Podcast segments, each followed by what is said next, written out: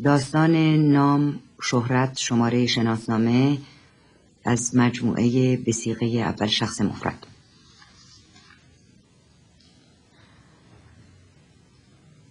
پاسگاه شلوغ بود. وقتی من وارد شدم صداها خوابید و رئیس پاسگاه با سر و صدا صندلی لهستانی رو عقب زد و بلند شد و یه صندلی لهستانی دیگر رو به من نشون داد.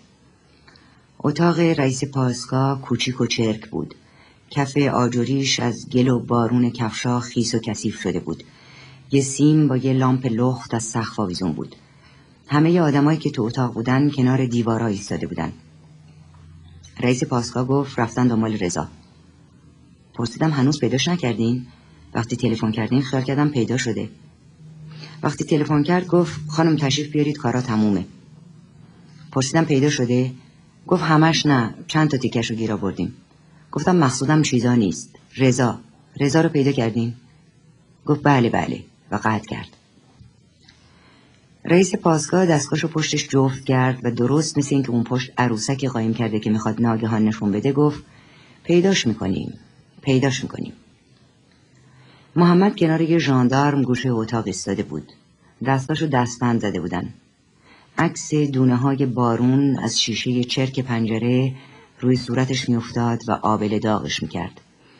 چشمای ریزش ریزتر و دماغ پهنش پهنتر شده بود و کلاه پشم شطورش سرش بود و من در ذهنم منظره کله تراشیدش رو که شب قبل دیده بودم می‌دیدم. دفعه اول که دیدمش به نظرم قریب و گنده اومد. شاید به خاطر اینکه منتظر بودم رضا رو ببینم که قیافش آشنا بود. اما حالا به نظر عادی می آمد و کوچکتر شده بود. حجت باغمون گفته بود اینم سابقه داره. کلش رو ملاحظه بفرمایین تازه آزاد شده.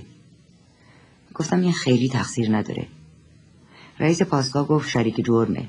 اموال مسروقه سرقت اول به اینا فروخته. و با دستش جمعیت تو اتاق نشون داد. دفعه دومم همراه رضا بوده. گفتم اینو که می‌دونم. باغمون گرفتش. رئیس پاسگاه خوشش نیومد. چون می‌خواست افتخار دستگیری محمد نصیب پاسگاه باشه. حرف منو نشنیده گرفت و در دنبال حرفش گفت یه تیغ ژیلت تو جیبش بود. قصدشون کشتن و بردن بوده. تیغ ژیلت رو هم دیشب دیده بودم. حجت اونو با یک آینه شکسته و شش قرون پول خورد از تو جیب محمد در آورده بود. محمد به حجت گفته بود ما ریشم و با این میتراشم. و حجت گفته بود ای بلا نسبت مادر قهوه دروغگو. دیشب تیغ ژیلت حتی چاقویی که می‌گفتن دست رضا بوده معنی خاصی برام نداشت. اما حالا از حرف رئیس پاسگاه پشتم لرزید. اگه خانم آقا رضا رو پشت پنجره اتاق دخترم ندیده بود و اگه حجت تو شرشر بارون صدای خانم آقا رو که داد زده بود دوز دای دوز نشنیده بود وای اگه خانم آقا نبود و اگه حجت صداشو نشنیده بود اگه رضا رفته بود تو اتاق دخترم بیشرف اگه اونجا بودم با دست خودم میکشتمش. یه لحظه چشم محمد تو چشم من افتاد. ته چشمش به قوچان و دهش و پدر و مادرش فکر می‌کرد. فکر می‌کرد این تهران که توش صد هست و ژاندارم هست و رضا هست ارزونی تهرونیا شب قبل گفته بود ما صد ندیده بودم می‌خواستم ببینم. وقتی من رسیدم حجت محمدو گرفته بود و رضا فرار کرده بود. خانم آقا دور تا دور لبش تبخال زده بود و تا چشش افتاد به من زد زیر گریه و دامنمو گرفت. پی هم گفت خانم جون قربونت برم خانم جون. حجتم حرف می‌زد و من تو شلوغی نامعنوس خونه درست نمیفهمیدم چی میگه. فقط فهمیدم رضا مستخدمی که چند روز پیش دزدی کرده بود و در رفته بود بازم برگشته و این دفعه با چاقو. حجت گفت بفرمایین تو زیر زمین اونجاست. پرسیدم گرفتیش؟ گفت البته. رفتم تو زیر زمین. گفتم اینکه رضا نیست. حجت گفت خیر هم دستشه. عرض کردم که اون بلا نسبت مادر به خطا در رفت. محمد مثل گربه که کمین کرده باشه گوشه تخت زیر زمین نشسته بود و به صورتهای ناآشنای دوروبرش با تردید نگاه می‌کرد و گاهی سرش رو تکون می‌داد. کلاه پشم شطورش کنارش افتاده بود و کلش تراشیده بود و پست و بلندای زشتی داشت. حجت گفت اینم سابقه داره. کلش رو ملاحظه بفرمایید تازه آزاد شده. اون رضای بیشرفم که بنده از اول عرض کردم. محمد گفت به خون گلوی امام رضا ما دفعه اولمه. رضا گفت اینا رو بفروش. گفتم از ما نمی‌خرن. گفت می‌خرن بفروش. باز میری میاری. اونجا چیزای خوب هست. گفت بگو از کویت اومدم. پالتو رو بگو دیویست تومن. ما صد تومنی تا اون روز ندیده بودم. می‌خواستم ببینم. حجت گفت بلا نسبت تخم حروم. تو که گفتی رضا گفته می‌برد از خونه خواهرش. محمد گفت ما راستش رو میگم. با لحجه مخصوصی حرف می‌زد و من نفهمیدم کجاییه. به جای من می‌گفت ما. پرسیدم اهل کجایی؟ نگام کرد و جوابمو نداد. حجت گفت جواب بده بلا نسبت پدر سگ وگرنه تو باسکا از دماغ در میارن. محمد سرش انداخت پایین و گفت قوچان. مال قوچانم. گفتم به نظر این کاره نمیاد. گولش زدن. رئیس پاسگاه گفت اولش همشون همینطوری شروع می‌کنن. گفتم اینو رضا گول زده. اونو باید بگیریم. دلم می‌خواست رضا رو بگیرن. چرا این کار کرد؟ می‌خواستم بدونم چرا. غذا و لباس مرتب داشت اتاق گرم داشت. چرا؟ وقتی چیزا رو دزدید و فرار کرد مهم نبود. تقصیر خودم بود که بیزامن و بیشناسنامه قبولش کردم و خونه رو در اختیارش گذاشتم. و به وسوسه انداختمش. اما چرا باز برگشت؟ با تیغ ژیلت و چاقوی زامندار پشت اتاق دخترم. رزل بیشرف گفتم باید بگیرینش. مرد کوتاه که شونهاش پهن بود و صورتش تیره بود و کت و شلوار قهوه‌ای داشت و کراوات نداشت گفت گیر میفته رئیس پاسگاه با پیروزی مرد قهوه‌ای پوش رو نگاه کرد و به من گفت این آقا همراه خریدار پالتو اومده. پرسیدم خریدار پالتو اینجاست؟ با دستش زن چادری رو که رو نیمکت چوبی بین مرد کت و شلوار قهوه‌ای و یه مرد دیگه نشسته بود نشونم داد. عجیب بود که متوجهش نشده بودم. غیر از من خریدار پالتو تنها زن حاضر بود. صورتش بیزی و خوشتراش بود و رنگ محتابی قشنگی داشت و چادرش هیچ نقشی در پنهان کردن سر و گردنش بازی نمی‌کرد. نگاهش رو به رشته گلوبندم دوخته بود و من فکر کردم باید قبل از اومدن بازش می‌کردم. محمد دیشب قبل از که به پاسگاه بیاد گفته بود پالتو رو تو قلعه فروخته. کلمه قلعه رو به کار نبرد. گفت ما پالتو رو بردم اونجا که زنا بیهجابی می‌کنن فروختم. حجت گفت تو قلعه ای بلا نسبت بی ناموس. بلدی جاشونشون بدی؟ محمد سرشو تکون داد که بلده. تاهره معروف به منیر شهرت عزتی نام پدر محمد شماره شناسنامه 570 صادر از تهران خریدار پالتوی پوست به بهای هزار ریال از محمد محمدزاده فروشنده اموال مسروقه سرقت اول و همدست رضا ایسا در سرقت دوم. نگاهش از گردن بندم برداشته بود و داشت خودم رو نگاه می‌کرد. ته چشمش با من قریبی می‌کرد. حتی شاید از من میترسید. منم نگاهش کردم و خندیدم. حالت چشمش عوض شد. دیگه توش قربت نبود. اول تعجب بود بعد حتی دوستی. تغییر انقدر سریع بود که من نگاهم رو بیش از اونچه که باید روی نگاهش نگه داشتم. و تاهره معروف به منیر حس کرد که باید چیزی بگه و گفت به جون بچه ها مگه من می‌دونستم مال دزدیه مگه عقلم کم بود بخرم؟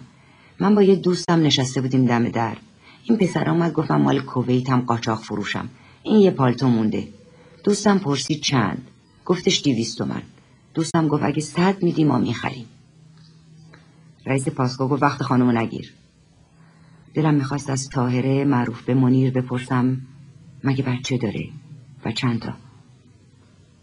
مردی که طرف دیگر تاهره معروف به منیر نشسته بود و روی پیشونیش دوتا چین عمیق داشت درست مثل اینکه بار سنگینی رو سرشه و گوشاش لنگ بلنگ بود با صدای دورگه کمتنینی گفت خانوم به حرزت عباسی این کاره نی شما تشریف بیار من گنجشو نشون بدم. رئیس پاسگاه سرش آورد طرف منو گفت این رفیق شخصیشه و خندید. از صمیمیت رئیس پاسگاه با خودم خوشم نیامد و ترسیدم باز بین من و تاهر معروف به منیر قربت ایجاد کنه. اما تاهره به رئیس پاسگاه توجهی نداشت و با صدای نرمش گفت چیزی نیست که نداشته باشم. و نگاهی از رو امتنان به رفیق شخصیش کرد. دلم می‌خواست به تاهر اطمینان بدم که حرفشو باور دارم. گفتم حتما حتما شما چیزای خیلی بهتر از این دارین. این که چیز خیلی مهمی نیست. ولی حرفم به گوش خودم تعارف مزهک بیمغزی اومد. محازا تاهر خوشش اومد. سرخ شد و خندید. دندوناش مثل مروارید بود. و وقتی خندید پوست صافش شکفت. گفت نه خیر از مال شما که بهتر نه.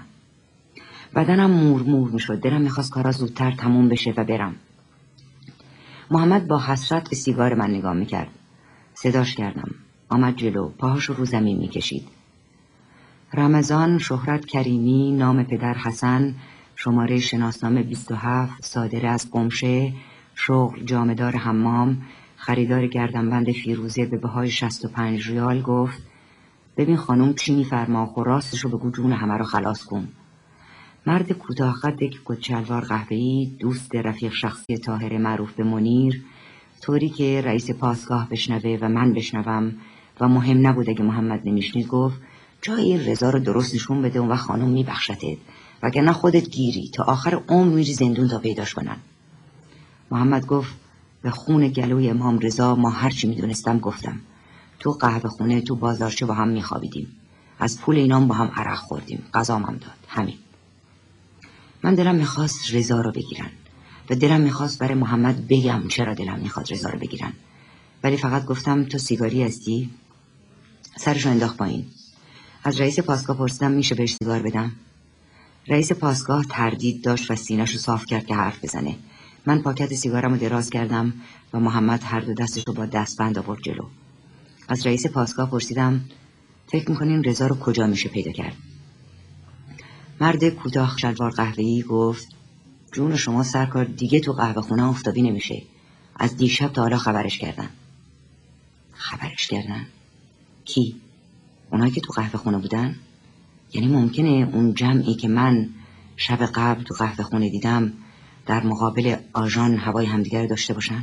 واقعا ممکنه؟ سرکار با اطمینان گفت همونجا میگیریمش. مگه نه فتوح؟ بعد به من گفت فتوح شاگردیه. گلوبند و این از محمد خریده بعد به رمزون همومی فروخته. این اینا رو بهتر می‌شناسه. می‌دونه حتما پیداش میشه. مگه نه؟ فتوح شهرت زنجانی نام پدر حسن شماره شناسنامه نمی‌داند شغل شاگرد قهوهخانه حسین چورچور در بازارچه تجریش خریدار گلوبند فیروزه به بهای شست ریال از محمد محمدزاده پروشنده اموال مسروقه سرشو جنبوند و خندید که من متوجه بشم رئیس پاسگاه از او صحبت می‌کنه. فتوح شب قبل تو قهوه خونه دیده بودم. چشمای درشت بیهوشش که از زیر پتوی سربازی به ما نگاه می‌کرد یادم مونده بود و وقتی پتو رو کشید سرش آستین کت آبی کثیفش رو هم دیدم. و حالا همون کت پارچه‌ای آبی از اون نوع که پیش خدمت های چلو کبابی و پالوده فروشی سل پر میپوشن تنش بود. پرسیدم از کجا می‌دونی پیداش میشه؟ فتو گفت خب عملیه دیگه. گفتم عملیه؟ پسر به اون جوونی؟ ژاندارمی که کنار محمد بود گفت پیر و جوون نداره همشون هستن. یاد بوی تریاکی افتادم که دیشب تو قهوه خونه دماغمون پر کرد و باز حسش کردم و ته حلقم تلخ شد. مردی که موهای سفید فراون و صورت سوخته سیاه داشت و شکل نگاتیو عکس بود از پشت فتوح شاگرد قهوهچی سرک کشیده بود که منو ببینه. چشمش که افتاد تو چشمم به سقف نگاه کرد. به ورقه های اشاره کردم پرسیدم این آقا کدوم از ایناست؟ رئیس پاسگاه ورقه ها رو زیر رو کرد و ورقه نگاتیو عکس رو داد دستم.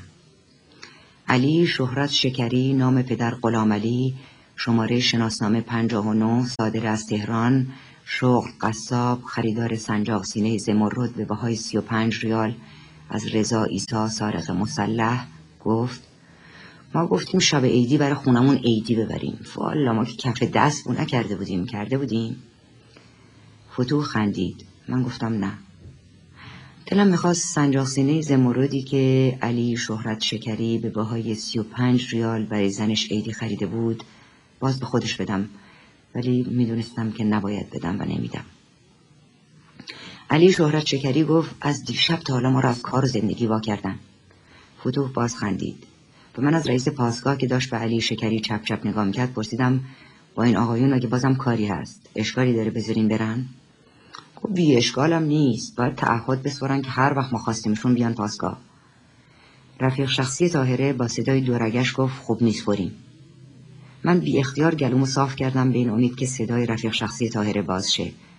یکی از ژاندارما گفت سرکار بدم بنویسن. رئیس پاسگاه جواب نداد. من گفتم خب بدین بنویسن. ژاندارم به همه خریداران اموال مسروقه یکی برگ کاغذ سفید داد و مثل معلمی که سر کلاس املا میگه گفت بنویسید این جانب اسمتون رو بنویسین. هر کی اسم خودش. من دیدم هیچ کس نمی نویسه تاهره داشت نگام می‌کرد. گفتم بنویسین چیزی نیست تشریفات اداریه. تاهره خیره به چشمام نگاه کرد و گفت آخه سوات ندارم. نگاهش می‌گفت سرکوف نزن. دلم می‌خواسته و ندارم. ترسیدم اگه پیشنهاد کنم من براش بنویسم همون سرکوفتی باشه که نباید بزنم.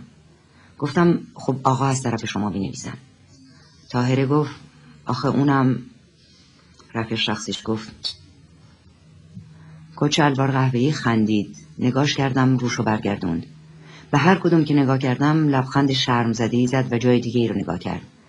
به تاهره گفتم می‌خواین من و همه برگ های سفید خریداران اموال مسبوقه ریخت و دامنم. شاندارم دیکته کرد این جانبان امضا کنندگان زیل و من نوشتم و همه انگشت زدن. صدای قررش جیب صدای بارون رو محو کرد و هم همه تو پاسگاه خوابید. ترمز بعد صدای سرنیزه. دو تا ژاندارم رضا رو هل دادن تو. رضا گلی بود و صورتش ورم کرده بود و گرگه می‌کرد. رضا که با چاقو پشت پنجره اتاق دخترم اومده بود و می‌خواستم با دستای خودم خفش کنم حالا جلو روم بود و هیچ احساسی نمی‌کردم. به ژاندارمی که پشت سرش بود گفتم چرا دیگه کتکش زدین. ژاندارم با تعجب منو برانداز کرد و گفت په بی زدن چه نمیشه؟ رضا گریه می‌کرد. گرگش نه ایجاد همدردی می‌کرد نه رضایت. فقط عجز آدم شر از پا افتاده ای رو نمایش می‌داد. زشت بود. همون وضع فلک زده روز اولو داشت. روزی که آمد پیش من کار بگیره. گفتم شناسنامت کجاست؟ گفت پیش خانم آقای قبلی به نمیدن. پرسیدم یعنی چی بهت نمیدن؟ گفت میگن باس بمونی. پرسیدم چرا نمی‌خوای پیششون بمونی؟ گفت اذیت هم می‌کنن پولمو نمیدن. گردنش کج بود. و وقتی حرف می‌زد دستای چرکش رو به پیرهنش میمالید. گفتم خواهش می‌کنم صاف وایس رضا. پاهاش رو جابجا کرد اما گردنش کج موند. حالا هم گردنش کج بود. با همه ی نکبت عجز و درموندگی. تنها حسی که داشتم این بود که دارم به چیز لزج کثیفی نگاه می‌کنم که نمی‌خوام ببینم. پرسیدم کجا پیداش کردیم ژاندارم دوم گفت تو همون قهوه خونه که هم دستش گفت محمد گفته بود تو قهوه خونه با هم میخوابیدیم. حجت پرسید کدوم قهوه خونه؟ محمد گفت قهوه خونه حسین چرچور تو بازارچه. من تعجب کردم که هیچکس از اسم قهوه خونه خندش نگرفت. امیدی نداشتم که رضا تو قهوه خونه باشه ولی فکر کردم باید برم اونجا. فکر کردم شاید لاقل برگه ای اثری نشونه ای از رضا تو قهوه خونه پیدا شه. درباره رضا فقط می‌دونستم اسمش رضاست. حتی اسم خانوادگیشو نمی‌دونستم. رفتیم بازارچه تجریش. من و دخترموم و شوهرش حجتم هم بهمون اومد. دخترموم هم ترسیده بود هم به هیجان اومده بود. پرسید تو ترسیدی؟ گفتم نه. من نبودم که اینا اومدن. تازه وقتی آدم می‌دونه دزدی که اومده کیه دیگه ترس نداره. گفت وا چه دل گنده ای داری. چیا برده براش گفتم پیدا بود دلش سوخته ولی گفت فدای سرت. اما این پدر سوخته رو باید پدرش رو در برد. وقتی رسیدیم ساعت نزدیک دوی بعد از نیمه شب بود. بازارچه تاریک بود فقط چراغ میدون بار فروشا روشن بود. یه زن کنار در قهوه خونه حسین چورچور نشسته بود و یه قربال جلوش بود. صورت زن رو نمی‌دیدم. و می‌دیدم که روی قربال خم شده. حرف می‌زد. تند و پی هم حرفاش نامفهوم بود. بعضی کلمات بعضی جمله ها رو می‌شد فهمید و بقیه شبیه وز مداوم بود. اون شب سر سرا وز نگفتم. نگفتم اون آجام خوشگله آجام قد بلنده وز. می‌خواستم صورت رو ببینم نمی‌شد. نمی‌خواستم دلا بشم. با قربالش حرف می‌زد. سرشو براش بالا و پایین می‌برد و با انگشت تهدیدش می‌کرد. در زدیم. چند بار در زدیم. قهوهچی با صدای خوابالودش از پشت در گفت جا نداریم برو فردا. گفتیم جا نمی‌خوایم کار داریم. قهوهچی گفت؟ گفتم نمیشه برو فردا. آژان پست مثل لاشخوری که بوی مرده شنیده باشه پیدا شد. پرسید پی کسی اومدین؟ گفتم بله. با سر به قهوه خونه اشاره کرد. ما با سر گفتیم بله. در زد. به نظر من اومد که مثل ما در زد. اما در قهوه خونه باز شد. بوی نا و پا و عرق تن تبدار و مدفوع آدم خورد تو صورتم. از دهن نفس کشیدم و رفتم عقب. تا کمر قهوه خونه رو بارون زده بود و سقفش سیاه و نمناک بود. آدما سر هم خوابیده بودن. روی سکو یه نفر به دیوار تکیه زده بود و پاش آویزون بود. آب دماغ و دهنش رو تونش جمع می‌شد و میریخت توی یقه باز پیرهنش دو سه نفر رو زمین خودشون رو لای لحاف چرکی پیچیده بودن و چند نفر پتوی سربازی داشتن. بقیه با لباس پاهاشون رو تو دلشون کرده بودن. همه لباسشون تنشون بود. حتی اونایی که زیر لحاف بودن یا پتوی سربازی داشتن. بعضی حتی کلاشون هم بر نداشته بودن. فتو شهرت زنجانی با کت آبی چرکش جلوی در زیر پتو دراز کشیده بود. و چشمش باز بود. و تا ما را دید سرشو کرد زیر پتو. هیچ کس به اینکه چند نفر غریبه ساعت دوی بعد از نیمه شب خوابشون رو برهم زدن و روشون رو پس می‌زنن اعتراضی نداشت. ته اتاق دو سه تا پله بود که می‌رفت به زیر زمین. سر آدم خوابیده بود. از پله دوم بوی تلخ و تازه روی بقیه بوا بلند شد. من حس کردم دیگه نمی‌تونم نفس بکشم و برگشتم تو ماشین پیش دخترمون که تو ماشین مونده بود. دخترمون گفت پیداش کردین؟ گفتم نه. گفت می‌دونه که رفیقش رو گرفتین؟ گفتم آره حتما می‌دونه. گفت این پسره دیگه چی میگه؟ گفتم حرف زیادی نمی‌زنه. اول به حجت گفته رضا بهش گفته من می‌برم منزل خواهرم تو هم بیا بری دخترمون گفت چه دروغا کسافت. پس رضا دیگه اینجا نمیاد چون می‌دونه جاشو بلدی. گفتم تو که می‌دونستی دنبالت هستن چرا برگشتی تو قهوه خونه؟ رضا با گردن کج گریه می‌کرد و چیزی نگفت. ژاندارم دوم گفت رفته بود دوتا من قرض بگیره. یکی از همکاراش تحویلمون داد. رئیس پاسگاه با بیحوصلگی گفت سرنیزهاتون رو بردارین زندانی هم بردارین برین دادرسی شمرون با خانم.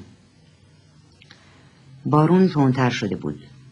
من جلو نشستم و محمد و رضا و دو ژاندارم عقب نشستن و راه افتادیم. من عقب و نگاه نمی کردم و از وجود ژاندارم ها و سرنیزه هاشون بیشتر آگاه بودم. تا از وجود رضا و محمد. رضا فین فین می کرد و بقیه ساکت بودن. دلم می‌خواست بدونم چرا. پولی که براش نداشت. پالتوی پوست و صد تومن فروخته بود. تازه این مهمترین رقمی بود که به دست آورده بود. در مجموع پولی که در آورده بود حقوق نیم ماهش بود. تازه پول دو روزه خرج کرده بود. ژاندارم گفت اومده بود دو تومن قرض بگیره. پس چرا؟ کینه داشت. به من و بچه و زندگیم. چرا؟ تقصیر من نبود که من من بودم و رضا رضا. تقصیر رضام نبود. شاید حق داشت کینه داشته باشه. شاید حق داشت. ولی حق بود به جای اینکه گردنش رو کج کنه با همون کینه تو چشمای من نگاه کنه و با همون کینه تو چشمای رئیس پاسگاه و گریه نکنه. برگشتم و نگاش کردم. صدای گریهش بلندتر شد و گفت خانم ببخشینم. این دفعه رو. ژاندارمی که کنار محمد نشسته بود گفت ولد زنا مگه دفعه اولته پرونده تو کلانتری قلحکم هست؟ تازه این خانوم ببخشه. خونه قبلی که دزدی کردی و در رفتی و حالام خبر شدن که گیر افتادی چی؟ اونام ببخشن؟ آره اربای امن تازه ببخشن. مگه دادرسی دست می‌کشه؟ ژاندارمی که پلوی رضا بود دو دستی زد تو سرش. دلم می‌خواست رضا جوابشو بده. ولی رضا سرش کج بود و گریه می‌کرد.